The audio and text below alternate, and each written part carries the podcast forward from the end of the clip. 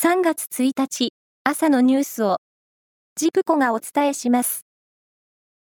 アメリカメジャーリーグドジャースの大谷翔平選手は自身のインスタグラムで日本人女性と結婚したことを発表しました。大谷選手は現在アリゾナ州で行われているキャンプに参加中で日本時間の今日取材対応をするとしています。自民党派閥の裏金事件を受け、岸田総理大臣は、昨日、衆議院政治倫理審査会に出席し、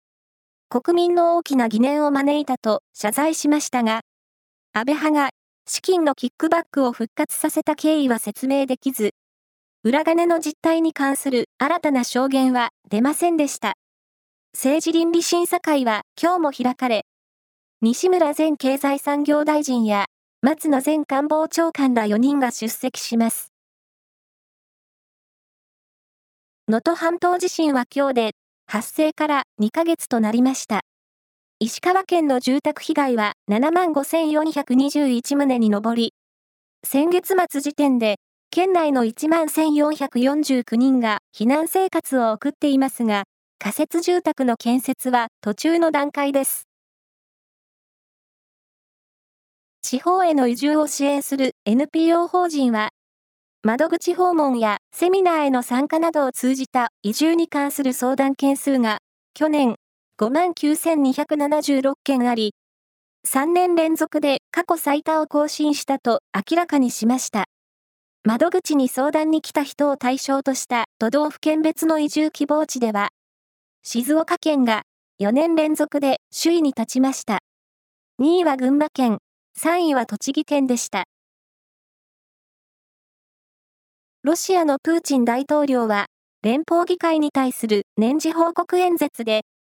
ウクライナでの軍事作戦の目的は全て達成すると述べ、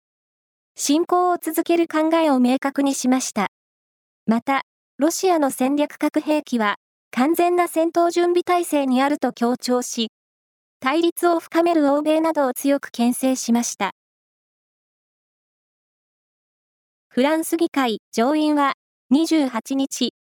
女性が人工妊娠中絶を選ぶ自由を憲法に明記する法案を賛成多数で可決しました。マクロン大統領は SNS で女性の中絶の権利を憲法に明記し、元に戻らないようにすると述べました。旧ジャニーズ事務所のスマイルアップは昨日、創業者のジャニー北川元社長による性加害問題で、事務所への在籍も被害も確認できないと結論付けられた43人に対し、保証を行わないと通知したことを明らかにしました。スマイルアップによりますと、保証をしないとしたのは、日本で被害に遭ったとする時期に、北川元社長が海外に滞在していたケースや、具体的な状況の説明がないケースなどです。